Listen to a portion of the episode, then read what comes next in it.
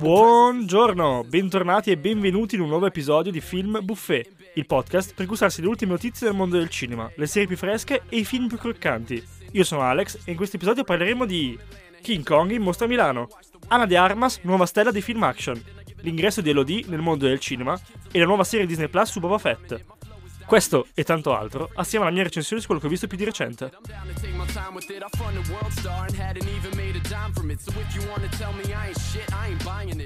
Non sarà aggrappato alla Madonnina del Duomo, ma sarà in viale fu due testi, eh, appena fuori dalla fermata Bicocca della M5, per essere più precisi. Eh, sbarca in quel di Milano King Kong in occasione della mostra dal titolo Nella mano di King Kong. La mostra, organizzata da Cinetica Milano, è stata inaugurata il 31 ottobre e sarà visitabile fino al 9 gennaio presso il MIC, il Museo Interattivo del Cinema. E qui subito apriamo con la domanda. Perché qua? Perché King Kong? Cioè, nel senso, noi associamo quel personaggio ai blockbuster americani, quelli abbastanza un po' trash, soprattutto negli ultimi anni. Perché in realtà il gorillone gigantone, chiamiamolo così in simpatia, è legato all'Italia, al nostro bel paese, più di quanto potresti immaginare, eh, grazie eh, a Carlo Rambaldi, che è stato un maestro degli effetti speciali, che grazie al suo lavoro vinse per il film King Kong del 1976 la statuetta Oscar per i migliori effetti speciali. Statuetta, tra l'altro, che si è portato a casa anche eh, per Alien nel 1980 e per il film di E.T. nell'83.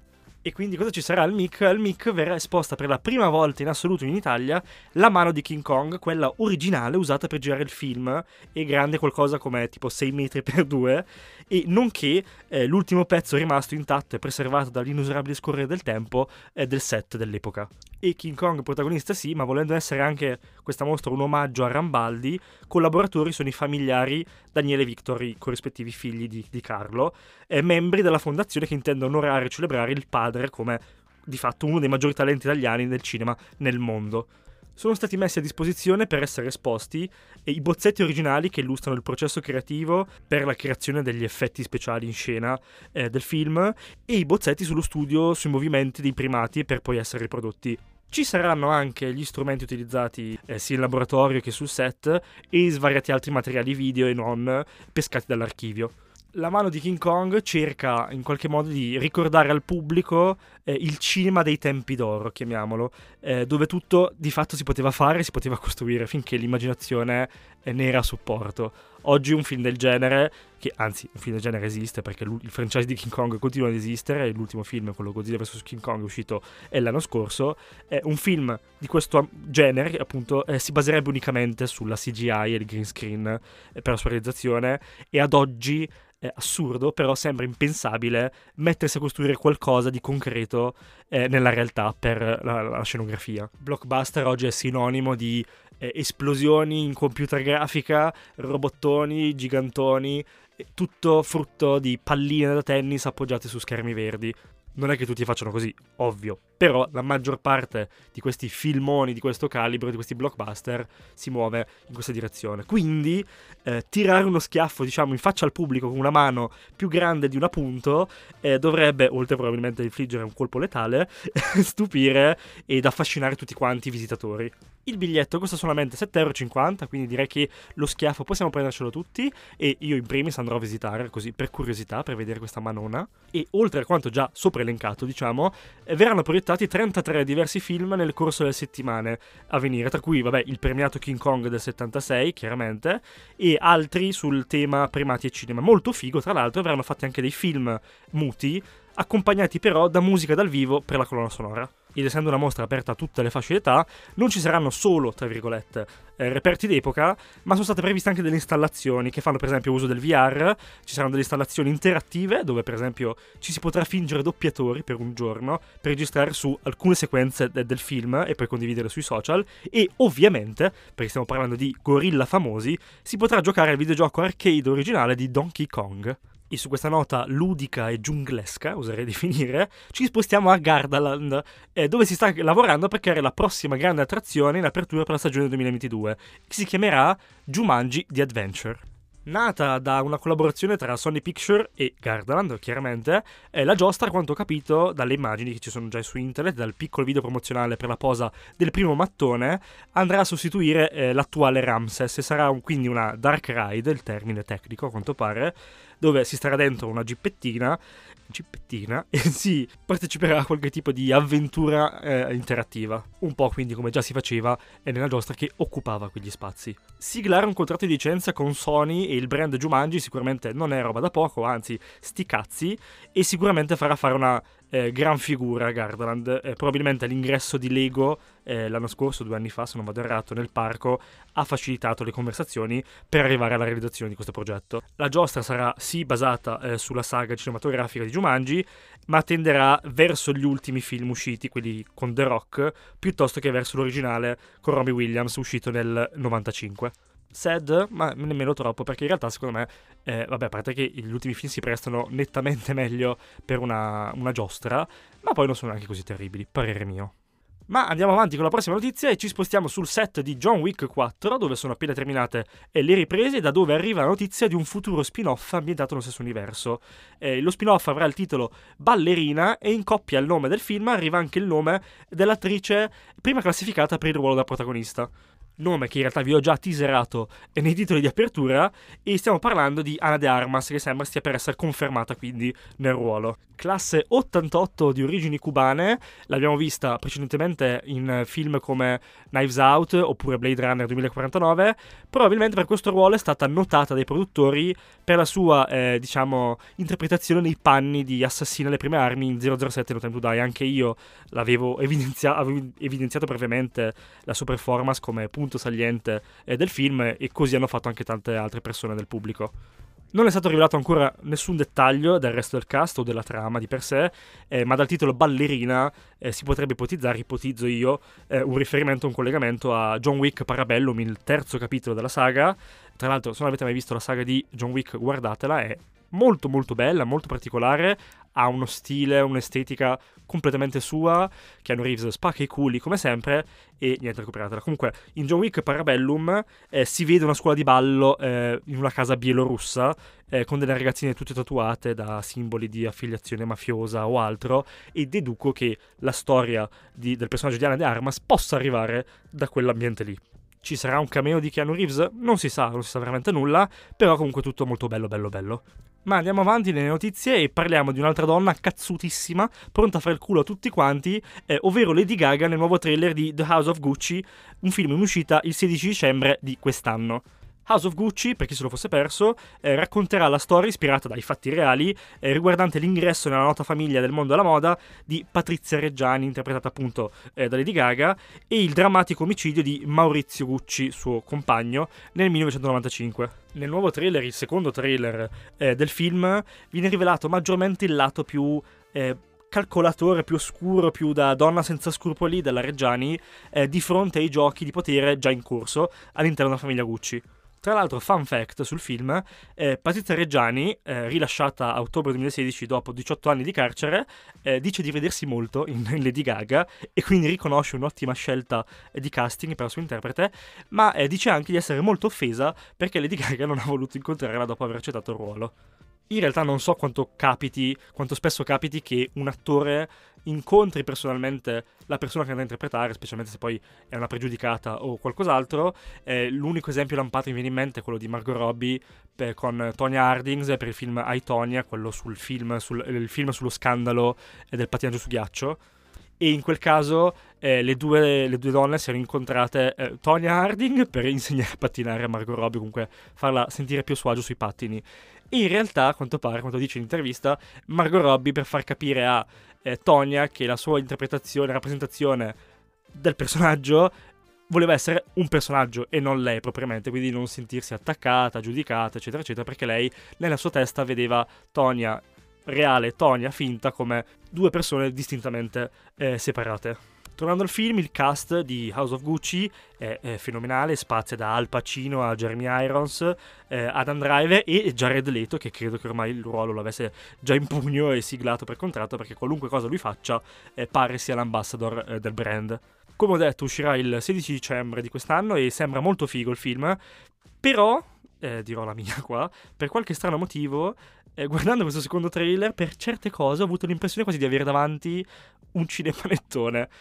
Io il trailer l'ho visto in inglese e sarà l'accento italiano caricato, eh, sarà che comunque interpretano degli italiani un po' fuori dalle righe, Però non lo so, boh, io ho questa, questa sensazione.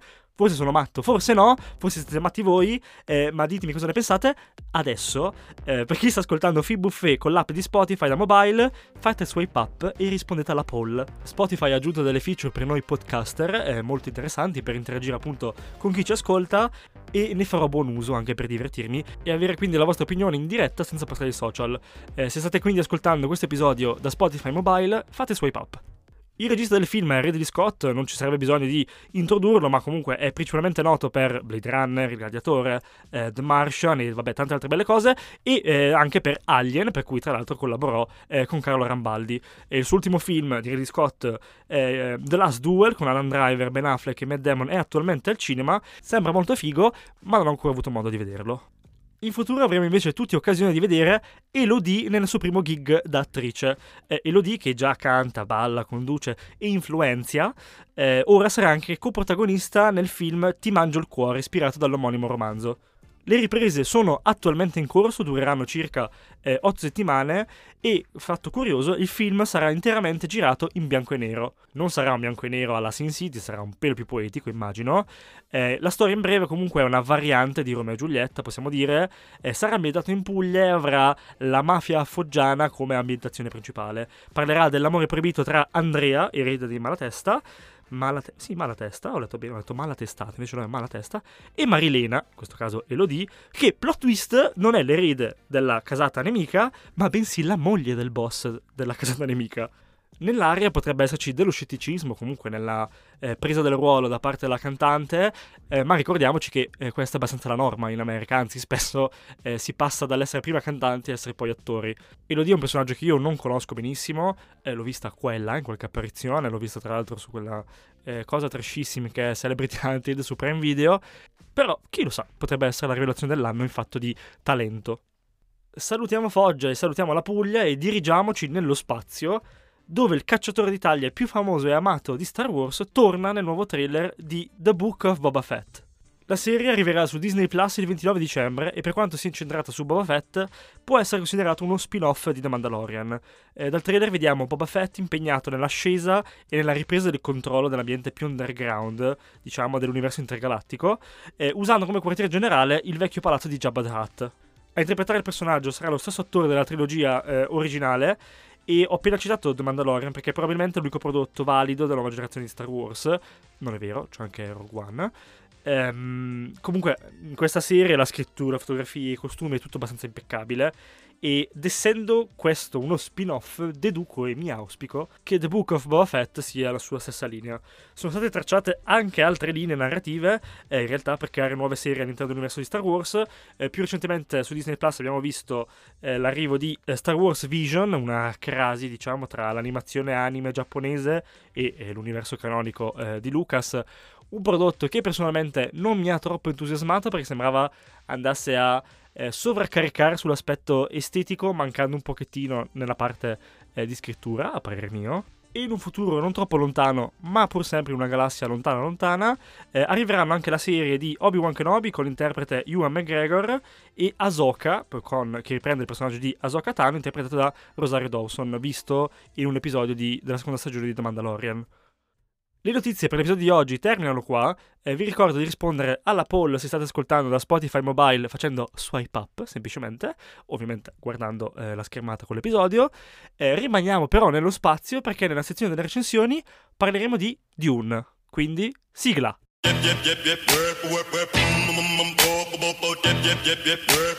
Watch out! Watch out! Dune non è altro che la fusione tra Star Wars e Avatar. Eh, se a disegnarla fossero stati quelli della Apple e i designer di Easy per Adidas.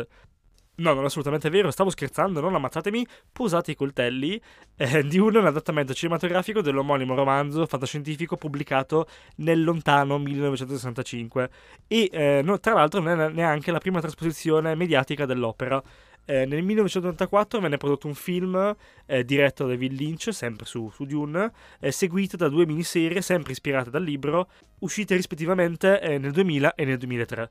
A dirigere questo film vediamo Denis Villeneuve, eh, regista canadese, noto per la sua capacità di eh, comunque raccontare storie in ambientazioni colossali, quasi al pari di eh, film blockbuster alla Michael Bay, passatemi il termine, eh, mantenendo però una pulizia di immagine e una coerenza artistica paragonabile, inarrivabile nel genere sci-fi. Sullo stesso piano possiamo mettere eh, Blade Runner 2049 e Arrival, eh, entrambi realizzati da lui, e in tutti e tre i casi la fotografia e le ambientazioni sono sempre, in ogni caso, grandiosi e travolgenti, ma sempre a supporto della narrazione. Non sono mai ambientazioni inserite per fare spettacolo fine a se stesso. In questo Dune la profondità degli ambienti e il rapporto, come dire, in scala tra i personaggi e il mondo che stanno eh, effettivamente esplorando, che si trovano ad esplorare, è evidente eh, ma sembra sempre molto, molto reale e mai fuori misura, per assurdo, nonostante abbia detto che siano cose colossali, è sempre mostrato in maniera molto chiara e reale il rapporto tra la persona interprete e il mondo che lo circonda. Di Dune sapevo poco nulla prima di vedere il film, se non qualche informazione elementare, eh, se non che, per esempio, che è alla base eh, di ispirazione per molti film eh, sci-fi contemporanei e dopo averlo visto credo che sia abbastanza inevitabile dire che Star Wars debba molto a questa storia. Una storia decisamente complessa, che a quanto inteso nei libri è anche dieci volte più elaborata e questa complessità è ovviamente da eh, sviscerare per far sì che lo spettatore possa effettivamente capire cosa, fa- cosa si trova davanti, cosa sta guardando e infatti c'è molta esposizione, specialmente eh, nei primi minuti del film, nella prima parte del film, molte informazioni da immagazzinare, ma eh, date in maniera abbastanza intelligente. Non è così necessario avere un blocco per prendere appunti ma nel corso delle due ore e mezza, sì, è un film abbastanza lunghetto, eh, ne vengono date informazioni e forse per chi non è particolarmente attento, eh, seguire il tutto potrebbe risultare un pelo faticoso protagonista principale è Paul, è un nome del cazzo se posso dire, però vabbè, è interpretato dalla mia immancabile nemesi eh, Timotino Calamaio, maledetto a te, e al suo fianco possiamo vedere ehm, attori del calibro di Oscar Isaac, Rebecca Ferguson, Jason Momoa, Josh Brolin, Stellan Skarsgård, Dave Bautista e Javier Bardem. Nel cast teoricamente ci sarebbe anche Zendaya, che negli ultimi anni è perennemente sulla cresta dell'onda, qualunque cosa lei faccia, e probabilmente per rimetterla al suo posto e fare un bagno di umiltà, eh, per questo film hanno deciso di relegarla a fare lo spot di qualche profumo, di Dior, o un nuovo spot della Wind. Io avevo letto un suo intervento durante le interviste pre-release del film, in cui lei effettivamente diceva, guardate ragazzi che io non ci sono così tanto nel film, tutti, eh vabbè, figurati, sarà una figa pazzesca, oh, Zendaya, ti prego, eh effettivamente non fa un cazzo. Cioè, ma non c'è proprio mai. Poveretta. Cioè, l'hanno messa pure sul poster, ma toglietela. Lasciatelo come cameo a sto punto. Vabbè. Povera Zendaya. Comunque, per la formazione di talenti di Hollywood che eh, ho appena elencato, è inutile dire che eh, la recitazione fosse on point, grazie comunque a un'ottima scrittura, ritengo. Ma se mi posso permettere, e ho le mani alzate in questo momento, confrontandolo con gli altri film di Villeneuve, quindi come ho detto prima, Blade Runner 2049 o, eh, e anzi eh, Arrival, gli effetti speciali in Dune non è che fossero proprio così stellari. Fatti bene, per carità, ma non wow. Punto a favore, chiaramente anche in maniera intelligente, eh, essendoci molta sabbia, molto movimento, molto monocromo, eh, spesso secondo me queste mancanze di VFX vengono coperte appunto dalla situazione in generale. Molto probabilmente il budget è stato tutto consumato per pagare il cast. Una particolarità del film è per la caratterizzazione del popolo dei Fremen, che sono, diciamolo, un mix tra i Navi e i Sand People di Star Wars. Io mi farò ammazzare e linciare dal pubblico eh, sono stati ripresi gli elementi della cultura araba e nordafricana. Eh, per esempio il fatto che eh, i Fremen abbiano gli occhi azzurri, che ok, dalla storia, è perché è data da una reazione dello Spice con l'organismo umano, se organismo umano si può definire, eh, però comunque questa caratterizzazione riprende i tratti somatici eh, dei berberi. E anche la corsa alla raccolta dello spice nel deserto, quindi invadendo la libertà e la cultura del pianeta eh, di Arrakis, potrebbe essere un parallelismo, anzi è un parallelismo con la corsa al petrolio nel Medio Oriente e lo sfruttamento delle risorse locali. Tra l'altro proprio per questa caratterizzazione eh, Dune è stato oggetto di eh, alcune controversie, alcune critiche, c'è chi sostiene si sia caduto nel cliché eh, del personaggio arabo rappresentato in un certo modo, altri invece sostengono che invece la, la la, il prendere alcuni elementi della cultura araba sia stato fatto in maniera molto intelligente, evitando quindi nella riproduzione classica del medio orientale cattivo, incivile e via dicendo. Eh, come ho detto, Dune dura un botto e due ore e mezza, e nonostante ciò è solamente la parte 1 di una nuova saga sci-fi. Eh, negli ultimi giorni è stato confermato il via libera alla produzione della parte 2 che eh, per assurdo non era stata eh, del tutto accertata come cosa che si potesse fare, e la parte 2 arriverà non si sa ancora. Eh, molto probabilmente, non essendo ancora iniziate le riprese che inizieranno nel 2022, possiamo immaginarci di vedere il sequel in sala per fine 2023. E magari Zendaya più rilevante eh, nella storia e sperando che gli diano quindi qualche battuta in più. Per quanto riguarda Dune, questo è tutto. Fatemi sapere cosa ne pensate voi, se l'avete visto, se avete in programma di vederlo, di recuperarlo. L'episodio termina qua. Eh, piccolo teaser, questa settimana molto probabilmente andrò a vedere Eternals, il nuovo film della Marvel, e attualmente nel mio tempo libero sto eh, guardando una serie su Disney Plus dal titolo Only Murders in the Building, molto carina, appena l'avrò conclusa ve ne parlerò. Film Buffet torna settimana prossima con un nuovo episodio, io vi ringrazio e vi saluto, grazie mille, ciao a tutti, ciao ciao ciao ciao ciao! your hats, bitches. My verbal presence is herbal essence. I'm in your head, all up in your noggin from the morning till you get in bed. Get the picture lyrically, I hit you till you're spitting red. Y'all been working nine to fives, I've been doing this instead. I'm just a different bread, kiddo from Atlanta. Hand a microphone to me and watch the world become a fan of